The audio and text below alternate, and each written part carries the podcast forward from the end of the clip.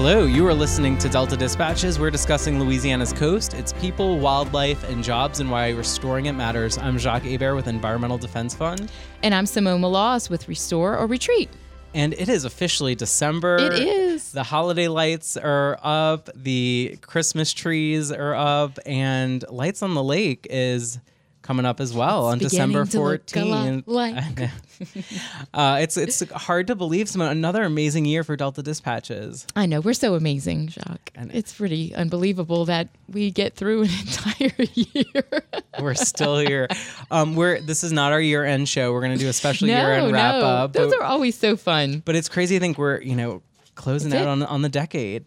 Oh, wow. Now that you say it like that, that makes me feel old as well. Well, we've got a great show in store. Um, we're talking about, uh, we're really getting down to the coast. We're going out to southwestern Louisiana. We're going to talk about a new documentary that's coming out about duck hunting. Um, and so, you know, we're moving forward. I'm really excited to have on this show um, Claire. Hebert Marceau, port director with the Cameron, Cameron Parish Port. Welcome to Delta Dispatches, Claire. Oh, thank you, Jacques. I'm so excited to be on with both you and Simone. I know, Simone- I know, I know, Claire, I know. coolest. Well, I, this is just like talking to me on the phone, Claire, right? Yeah. well, I have to say it is great to have another Hebert on the show. Mm, Jacques always stacks the deck, Claire, just so you know. He either puts people he knows, people where he's from, and now he's going with the last name. Well, you know, it's easy to do that with Heberts because I'm a Terrier too, right? The mo- exactly, us Broussards and Terriers, right? so there are more people of Acadian descent with the surname Hebert Yeah, than did- any other. There you Yeah. go. Did you know Right. that? I knew that. I mean, I, re- I remember back when there were phone books, and you would just like look, and you could see. You know, we we took up a good quarter of the phone book, just Heberts alone. Okay, but you had a Yeah. funny meme not that long ago about the Hebert and the. That's right, exactly. Uh, for those who may have been following the lady screaming at the cat meme, there was one that was the lady saying Herbert, and the cat's like, right. "No, it's A bear," you know, which I think we all can relate to. Absolutely. Being as close to Texas as I am here Mm. in Cameron Parish, there, yeah, people butcher it. I, it's just uh, part of the the daily life here. But yeah, Herbert, my whole life, and um, That's yeah, that's the when you knew it was a crank caller or, or like a Right. robo call or whatever. Well, Can I speak to dad's Miss Herbert, please? You're right. My dad's name is Cedric Hebert, so I always knew when someone would call and ask to speak to Cedric Herbert, uh, they probably didn't know who he was. yeah, we don't want what you're selling. So, Claire, you tell us a little bit about yourself. You just mentioned you grew up in Southwest Louisiana, right? But tell us more about yourself. So uh, I was born and raised here in Cameron Parish. I uh, both of my dad's parents are Heberts, and all four of my great grandparents uh, were Heberts. So it's uh, it runs deep. Um, and my my dad's parents actually left the Lafayette area in uh, 1954, uh, which was three years before Hurricane Audrey hit Cameron. And they came to Cameron because my grandfather was going to be managing the Superior Oil Dock here in Cameron. And apparently he did that so well that there are people now that just know him as Mr. Superior. they don't even know what his first name was. So, um, but yeah, I was born and raised here. I graduated from South Cameron High School. Go Tarpons! and uh, because of that connection to South Lafourche has tarpons too, by the way.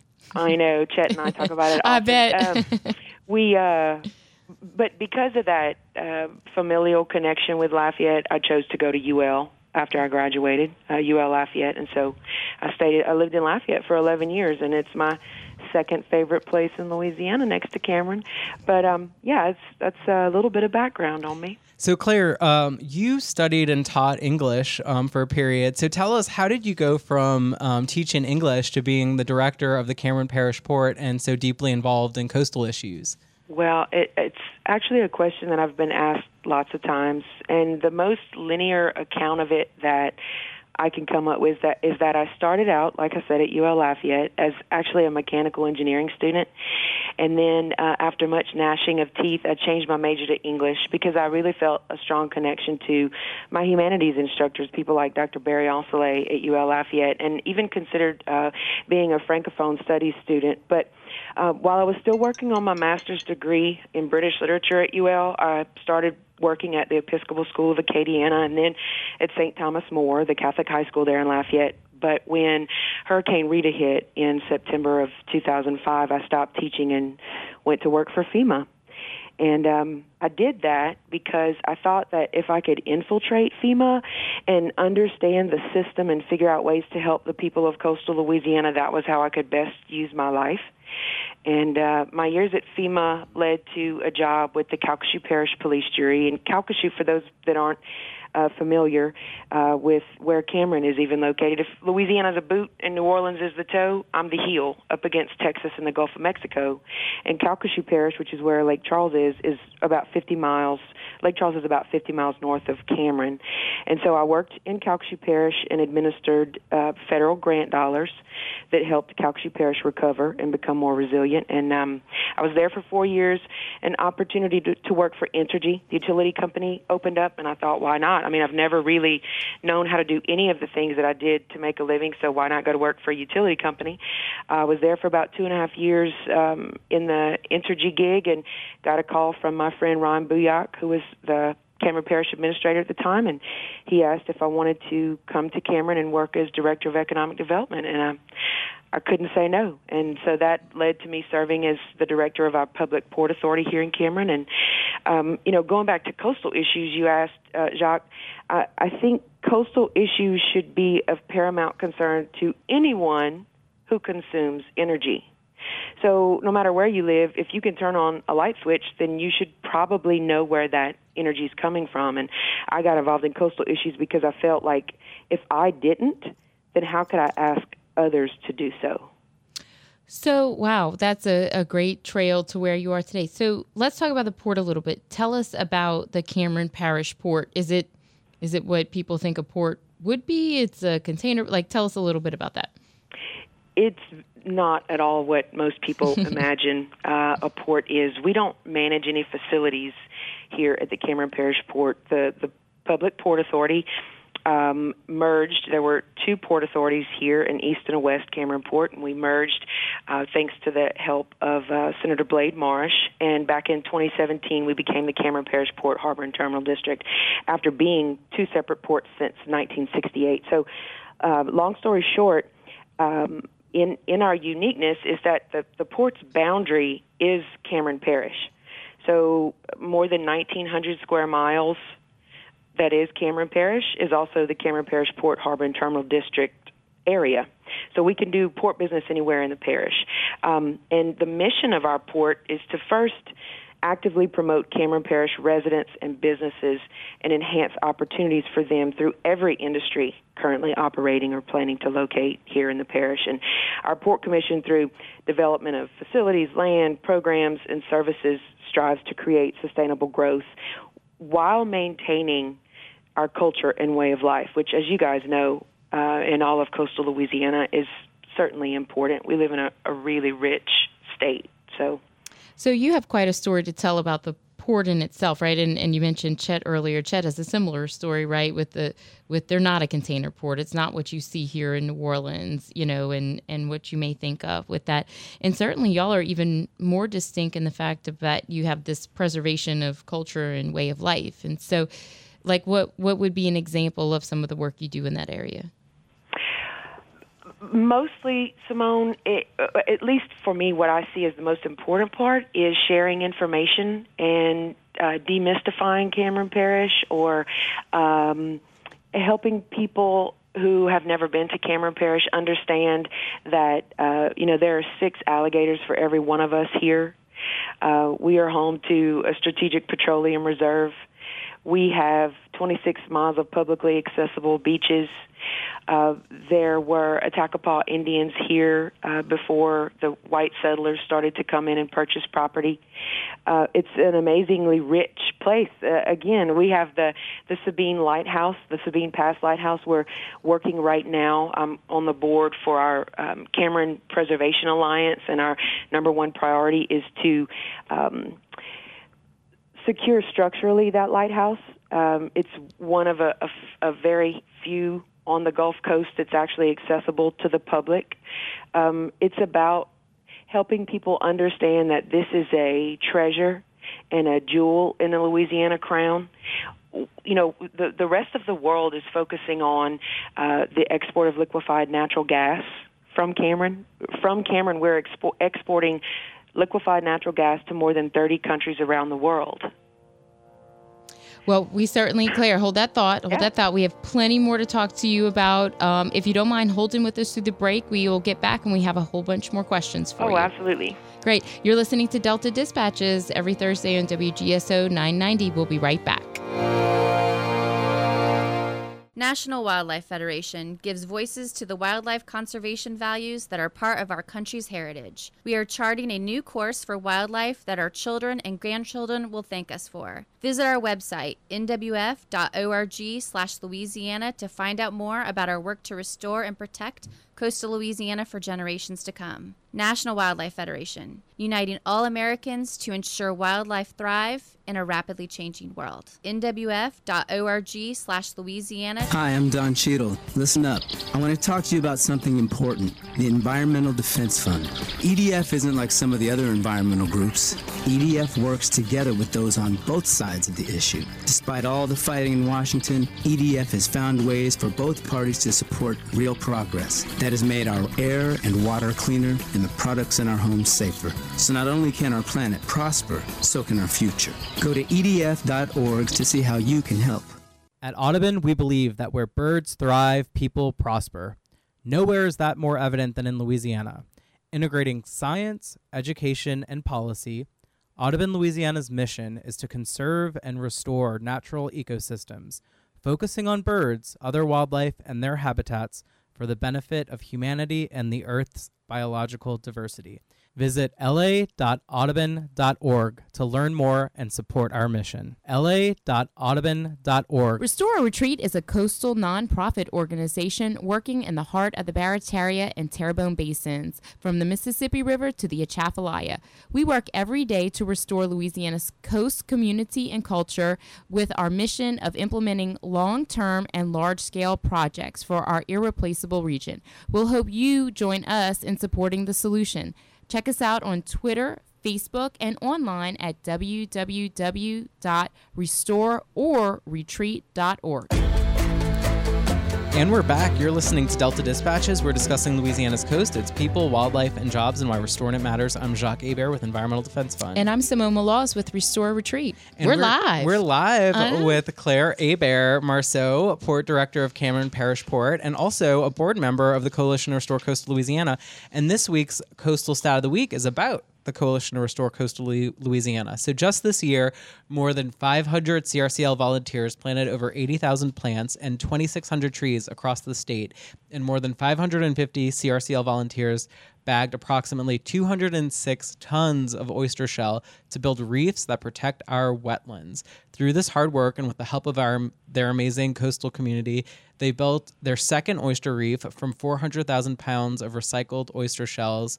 Um, and uh, to protect an area that's culturally significant to the Pointe-au-Chien Indian tribe. So kudos to CRCL for an amazing year. and thank you for your volunteer work. Uh, it's one of the things I'm most proud of. I actually got involved about five years ago. I was just on Holly Beach here in Cameron, and I saw a group of people with blue T-shirts on doing something with some burlap sacks and grass and some strange orange shovel-looking things. And I walked up to one of them and just asked, you know, what CRCL stood for, because on the backs of the blue T-shirts each said CRCL Volunteer, and they told me what they were doing, uh, planting dune grass, and I asked if I could help, and it led me to learn more about the coalition and um, how I could actually physically do something to protect the coast. And so that um, one other reason why I'm so passionate about is that there's there's so very few board members representing the western side of the state. And um, it, it's important for everyone in coastal Louisiana to get involved in CRCL. Is one way. You know, they're a 31 year old organization, so they're they're tried and, and tested and um, worth getting involved in for anyone in the state. Well, I know they're very grateful for your support and uh, happy to have you on the show as well. Um, and Claire, I want to dig in on that a little bit about your motivation, you know, on co- coastal restoration. Um, I read that, you know, you obviously in your young lifetime, but even in your son's 16 year old son's lifetime, have seen drastic changes on our coast. Can you tell us a little bit about what you and your son have seen? Absolutely. So um, I I live so close to the Gulf of Mexico that I can hear it from my front porch, And um, in in my lifetime, um, Highway 82, which runs from Winnie, Texas, into Abbeville. Louisiana. Um, it, the the portion of it here in Cameron, there's a stretch that is right on the Gulf, and uh, I remember at least twice seeing it with my own eyes crumble into the Gulf of Mexico because of the wave action. And about 25 years ago, uh, the state uh, put shoreline protection uh, in between that Highway 82 and the Gulf, and uh, land has accreted there, and the state hasn't had to replace Highway 82 since then. So I've seen both the destruction of the wave action and the land loss, and also the the positive impacts of shoreline protection. Uh, my son, uh, you mentioned he's only 16.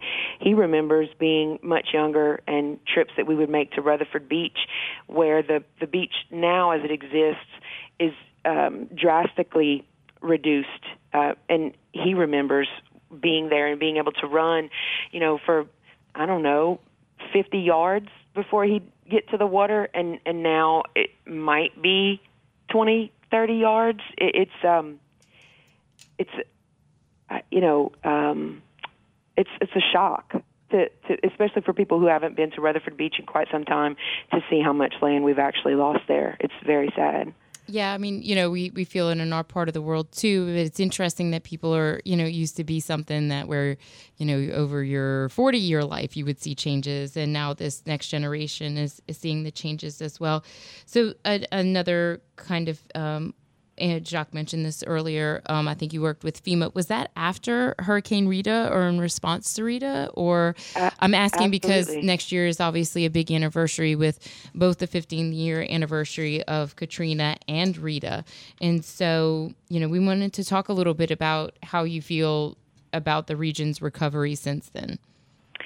So, if you go outside of, of Cameron Parish, the only the, the things that you might see that would indicate that a storm like Rita had come through in the other parishes in southwest Louisiana is that uh, people who live in low-lying areas may have elevated their homes, that sort of thing.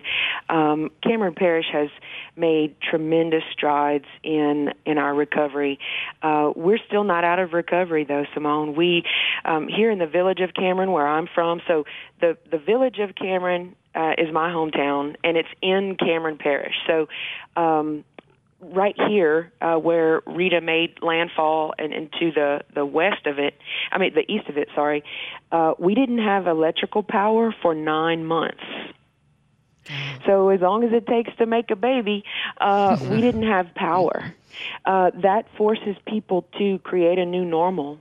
There were about 2,500 people here where I grew up and live now before Rita, and now there might be 400 people. Oh, wow.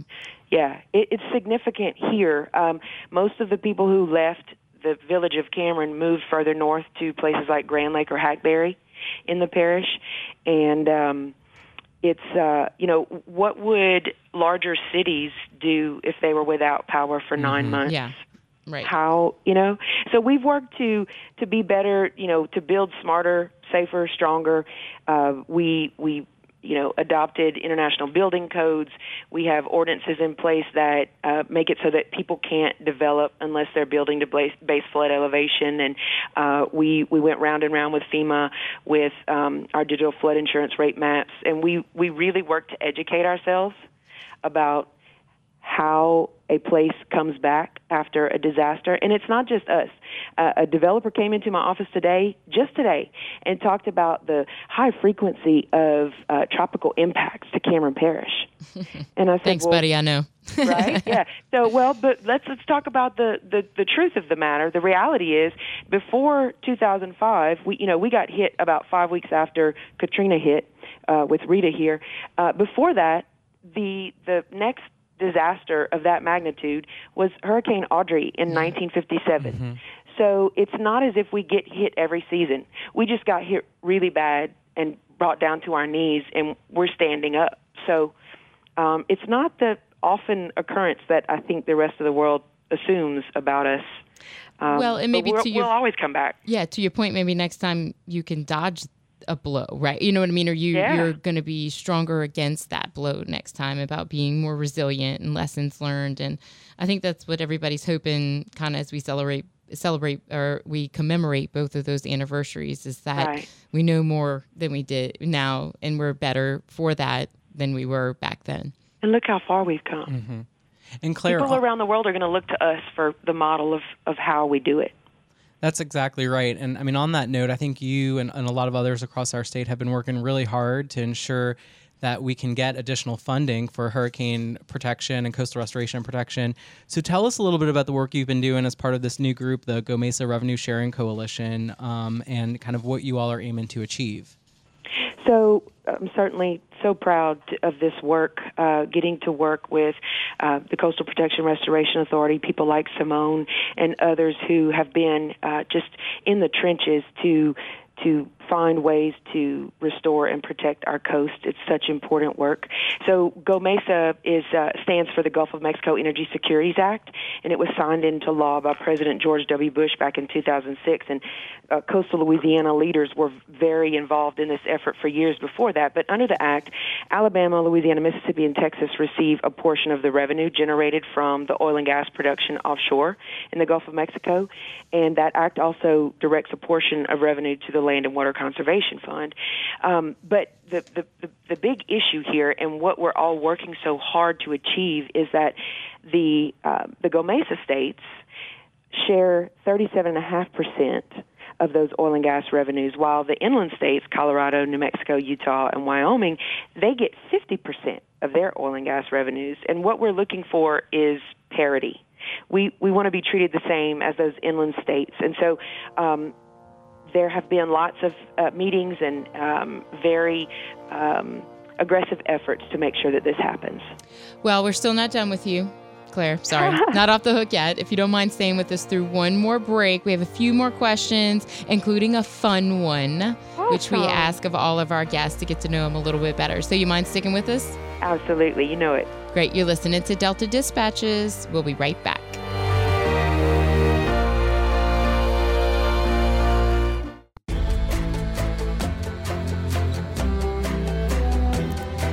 And we're back. You're listening to Delta Dispatches. We're discussing Louisiana's coast, its people, wildlife, and jobs, and why restoring it matters. I'm Jacques Hebert with Environmental Defense Fund. And I'm Simone Maloz with Restore or Retreat. And we are back with Claire Hebert Marceau, Port Director of the Cameron Parish Port. Claire, I know I asked for two segments with you, but you're just too good. So I really Oh, my- appreciate you staying on Well, for we a have to third ask the fun question. And, and of course, the fun staying over. question is a, a tradition on Delta Dispatches. Let's do. Um, you want to do coastal voice, or you want to wait? We'll wait, but let's let's get to the fun question. So Claire, uh, it's beginning to look a lot like Christmas over here. I don't know about over where you are, but um, your fun question is: What is your favorite Christmas song? Modern and traditional. Oh wow, Mm. Simone's Wow, complicating so I it. have to, that's really hard. I don't know that I have a, a favorite Christmas song.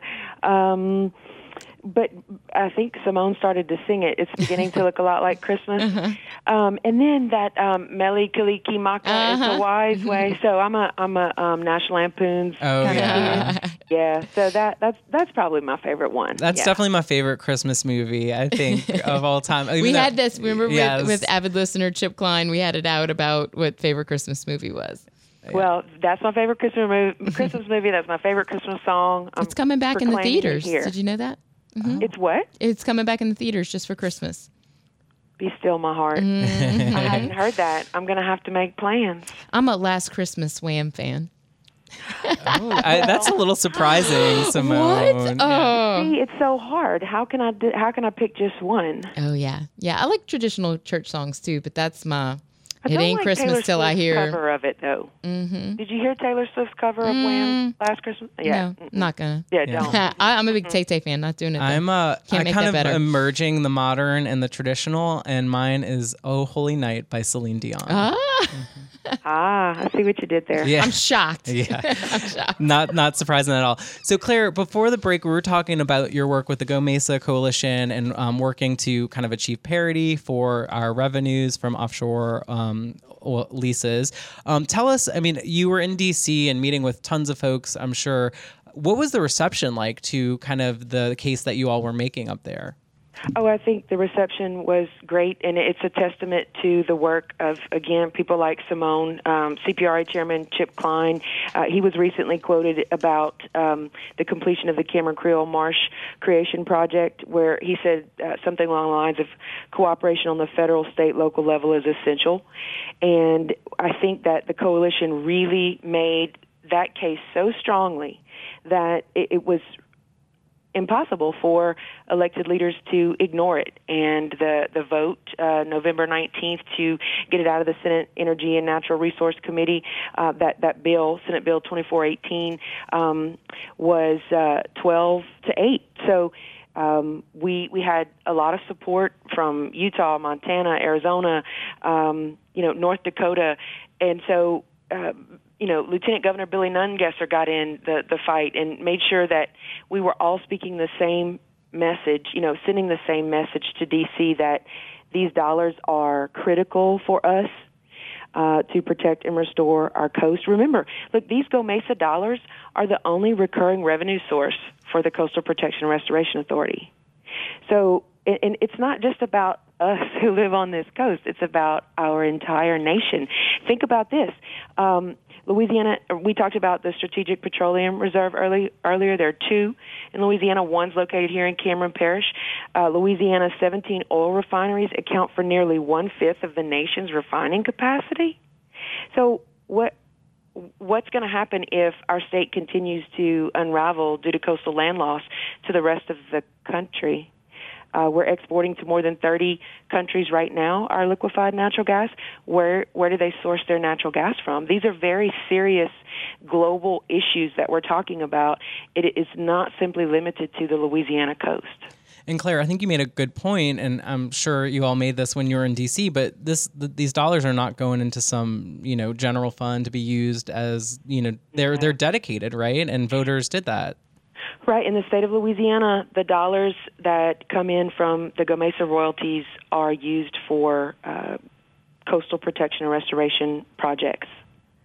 So it's not as if these dollars go into some, like you said, general fund and anyone can use them. They're dedicated to protect and, and preserve, restore our coast. And and that's one of the be. that's one of the messages that we take to DC, right? We put our money where our mouth is. We passed a constitutional amendment by one of the highest rates ever in Louisiana mm-hmm. to put that money where our mouth is. And so that gives people a lot of assurance that we're not just wasting the money that we have. And so um, so Claire, what's next on that um, front?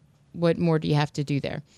Well, I, you know the the effort it, it's not over. We um, we have to make sure that the the same message that was heard and that the Senate Energy and Natural Resource Committee heard back in uh, on the 19th uh, is enacted into law. We we need to see that parity that we're striving for instead of 37.5 percent with a, a cap on those dollars. Uh, we need to see that same 50 percent that those inland states receive from their royalties. I think it's only fair, and I think every Louisiana citizen should be involved in what's happening. So should Texas and Alabama and Mississippi.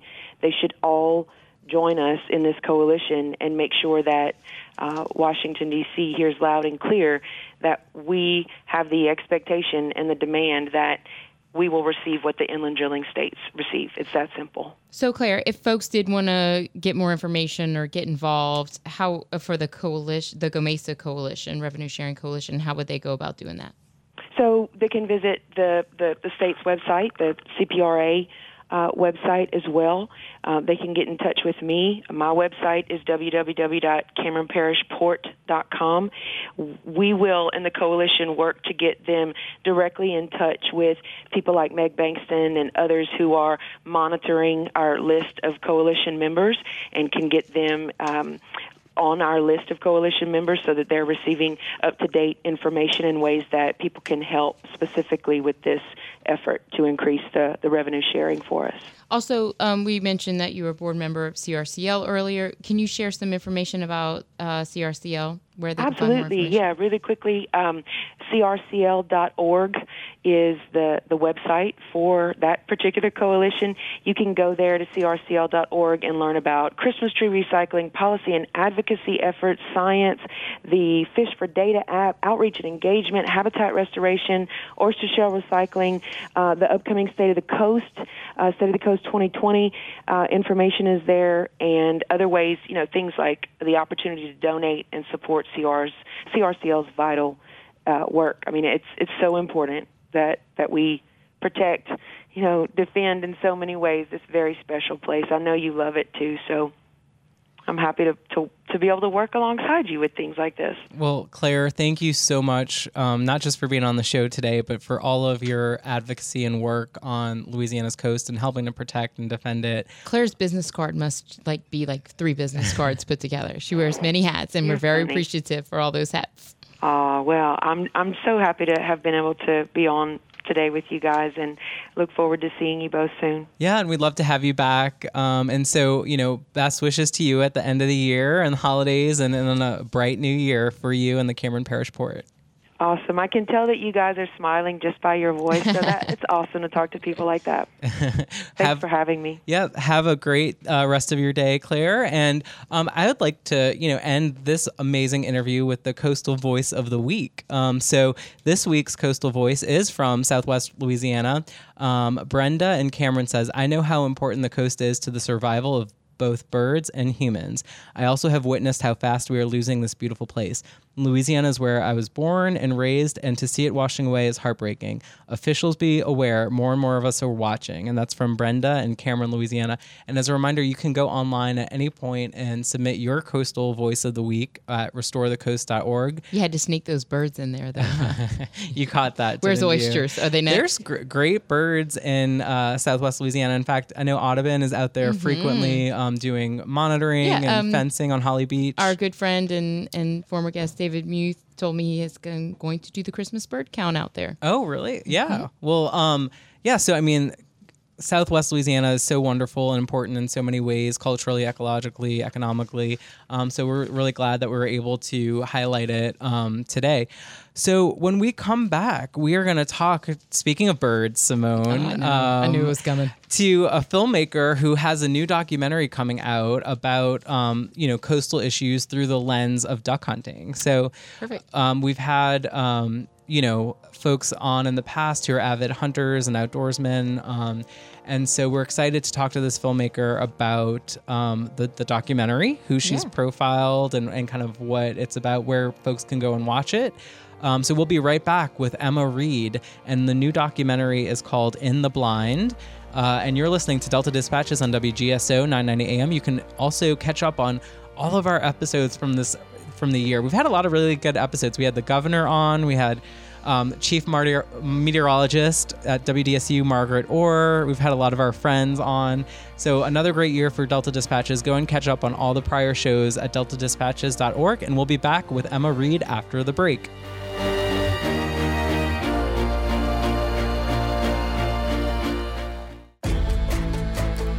And we're back. You're listening to Delta Dispatches. We're discussing Louisiana's coast, its people, wildlife, and jobs, and why restoring it matters. I'm Jacques Hebert with Environmental Defense Fund. And I'm Simone Maloz with Restore or Retreat. And we're here with Emma Reed. Emma Reed is a New Orleans based filmmaker, originally from Minneapolis. Um, she's done a lot of work in environmental science and communications and co produced the National Telly Award winning documentary Finding Common Ground. Um, she's also worked really closely with Dr. Bob Thomas, who we've had on the show before. So, welcome to Delta Dispatches, Emma.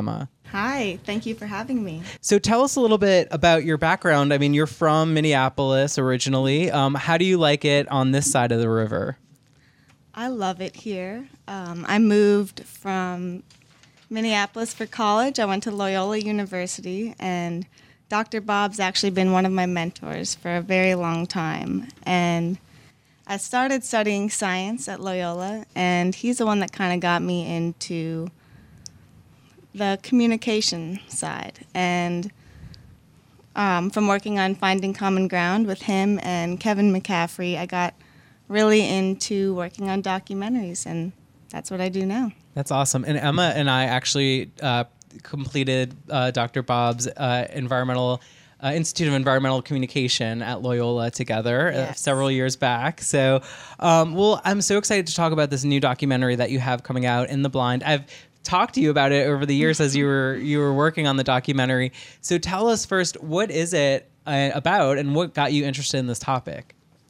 It's kind of been a long time in the making. Um, I went on my first duck hunt about three years ago for a side project that I was doing for a local artist named Jenna Napoli. She was painting ducks and wanted me to go out and film the hunters. And so I guess three years ago, I wound out wound up in a duck blind in Kaplan, Louisiana, and it was a totally new experience for me. I had never been hunting. I didn't know much about hunters, but I was very interested in from previous documentaries about the connection that people have to the land, especially in Louisiana. These people that live off the land, and um, so it kind of gave me the idea to start this new film, and it kind of covers the history of duck hunting, the hunter's role in conservation, which I was not familiar with at first, and I found very interesting.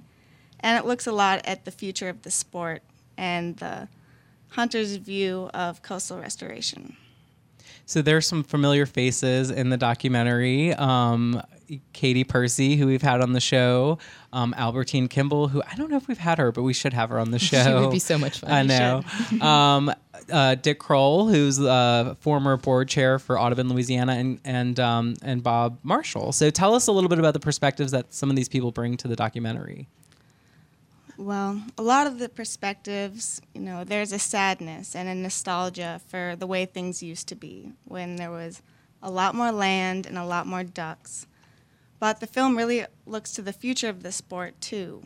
Um, you would think that the issue would be losing ducks, but it's actually we're losing hunters. And the film explores how hunters are a major funding source for conservation of wildlife and of public land. So some of the perspectives show, show uh, what we need to do to either recruit hunters or find another source of funding for all of these things that we enjoy.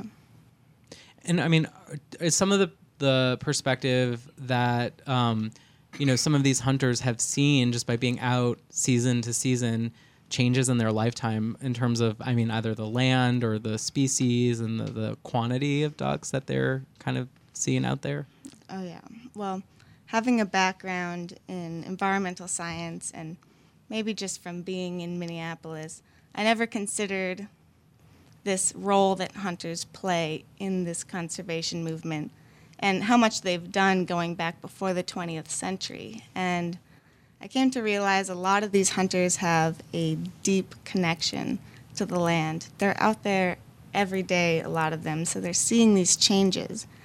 And I thought it was very interesting how this group, who's so invested in this resource, can come together and really advocate for it. It's so interesting here in Louisiana that you know things like hunting, especially duck hunting, I find is is so cultural and so generational. Right, kids, little kids go in the blinds with their parents, right? Like little kids, right? And that's where they learn to shoot a gun, you know, and all these kinds of things. And you know, they have their um, you know, their pride, their dogs, their hunting dogs, right? And yeah. it's like it's really family oriented in, in a lot of ways. And so it's an interesting thought to think that that um, being a conservationist is also something that gets passed down in that blind when they're together too. Yes, and at first, the whole idea of killing something and that being con- conservation, that just didn't make sense to me. But it really took going out there so many times, and I was with a lot of kids. I was with um, one kid when he shot his first duck, and um, I just realized there's, and what they all say, that it's so much more than killing a duck. Right. And the movie kind of shows how it is. Right. So I want to make sure we get this out. So the documentary is actually premiering next week, correct? So tell us some of the details about where it's premiering, but then also where people can make sure they go and watch it. Yes. So I partnered with Louisiana Public Broadcasting to create this film. And before it airs on LPB, which is on Thursday, December 12th at 7 p.m., we're going to have a couple preview screenings one in Shreveport on November 9th, and then one in Lafayette on uh, November 11th. Sorry, December 11th. Awesome. And you also have a website for the film, is that correct? Yes. So all of the information, a trailer, and the screenings is on. It's www.intheblinddoc d-o-c uh, dot org. And I mean, you also worked on the documentary Finding Common Ground. Um, Yes. So, how are these different, or what was it like kind of working on this documentary compared to your last one? Well, Finding Common Ground is a documentary that I started working on with Bob Thomas my senior year, and that really opened my eyes to the power of storytelling and how you, people, when you bring different groups together and build trust and have them talk about some of these very complicated issues that we have on the coast, how effective that can be. And that really got me interested in creating more documentaries similar to that. I never thought I would make one on duck hunting. Seemed a little crazy at first, but um, a lot has changed since then. So with that being said, you know, what's next? Like you probably don't know what's next or or you could you don't know where it might take you next. Well, I definitely plan on making more documentaries, especially about the coast and you know the culture here. But before that, I have a lot of invitations to go on duck hunts. I've actually become a duck hunter myself. So you have through what? Through January or so, right? They duck hunt? yes, through January, a little Yeah. after January. Yes. Yeah. See, I mm-hmm. know some stuff. Yeah. Mm-hmm. Well, one more time, um, tell people when they can tune in next week to watch the documentary and also the website. So on LPB at 7 p.m. on December 12th, on Thursday. Awesome. And the website? The website is www.intheblinddoc.org. Well, thank you so much, Emma Reed, um, for coming on. Would love to have you back at another point and keep us, um, Thank you. know, informed about what you have going on next. And congratulations on this uh, premiere. It must feel so good after working on something for so long and so hard, and who knows how many blinds you've been in to kind of see it ready to come out. Um, Over 50. wow! and across She the could coast, probably write a right? whole coffee table book on Yeah. blinds and interior decorating and design Yeah. of blinds, right? It's So- been some crazy places. I'm sure there's some stories. That's for after the show, uh, a segment. So, um, well, another great show, Simone. Um, I'm sad that we're wrapping down 2019, but I know we have good things ahead in 2020. I do want to give a shout out to our friends at Lake Pontchartrain Basin Yes. Foundation because one of my favorite holiday events is coming up. Lights on the Lake celebration and boat parade, December 14th. 2 to 8 p.m. at the lighthouse there um, at New Canal Basin Lighthouse. Um, They're gonna join- have yeah. music, food, things for kids to do. Yeah, Santa.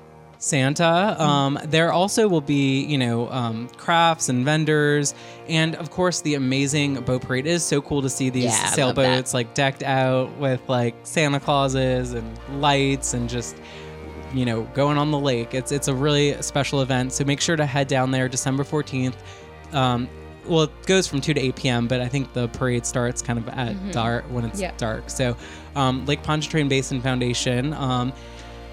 And that's it for this show. Um, we will talk to you next week on Delta Dispatches. You can listen online at any time at deltadispatches.org. Have a great week.